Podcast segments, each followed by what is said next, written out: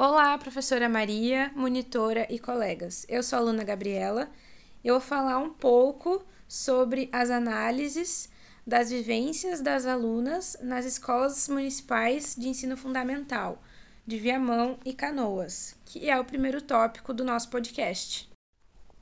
No decorrer do semestre, nos deparamos com diversos conhecimentos gerais e específicos acerca da disciplina de EJA especificamente a partir dos relatórios das experiências das estudantes nas escolas municipais de ensino fundamental de Canoas e Viamão.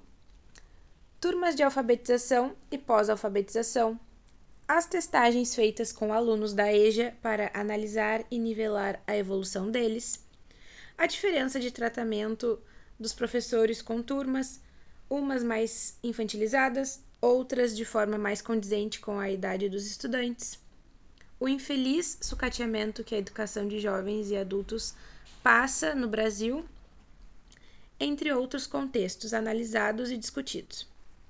Por fim, em vista dos aspectos apresentados, nota-se, sobretudo, que urge trazer para o ambiente escolar a voz dos sujeitos da EJA, promovendo diálogos, debates, respeitar as histórias de cada um deles e admirá-los. Afinal, é um ato de coragem retomar os estudos.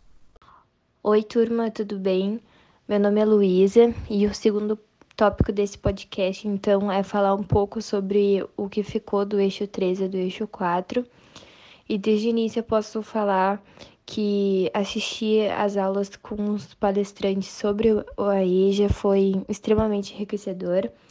Eles abordaram tanto a questão da infantilização dos alunos da EJA, como também as dificuldades que esses estudantes enfrentam para conciliar trabalho, estudo, família.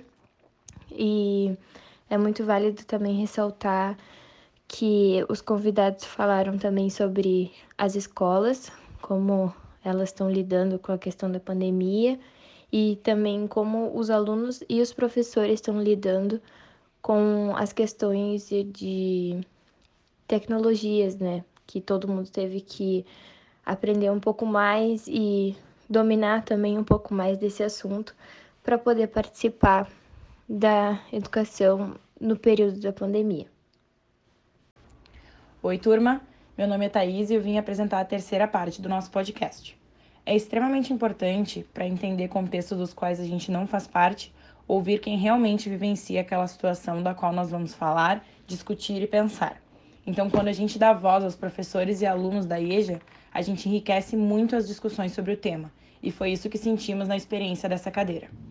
Ter perspectivas de problemas que a gente nem imagina foi muito interessante, porque por conta de ser deixado muito de lado na sociedade, o ensino de jovens e adultos não era um assunto que, antes da faculdade, chamava atenção e trazia reflexões mais profundas, como, por exemplo, qual é o tratamento que esses alunos recebem? Quais dificuldades eles enfrentam em sala de aula ao voltar a estudar um período não tradicional que muitas vezes é acompanhado de contextos super complicados com as coisas da vida adulta?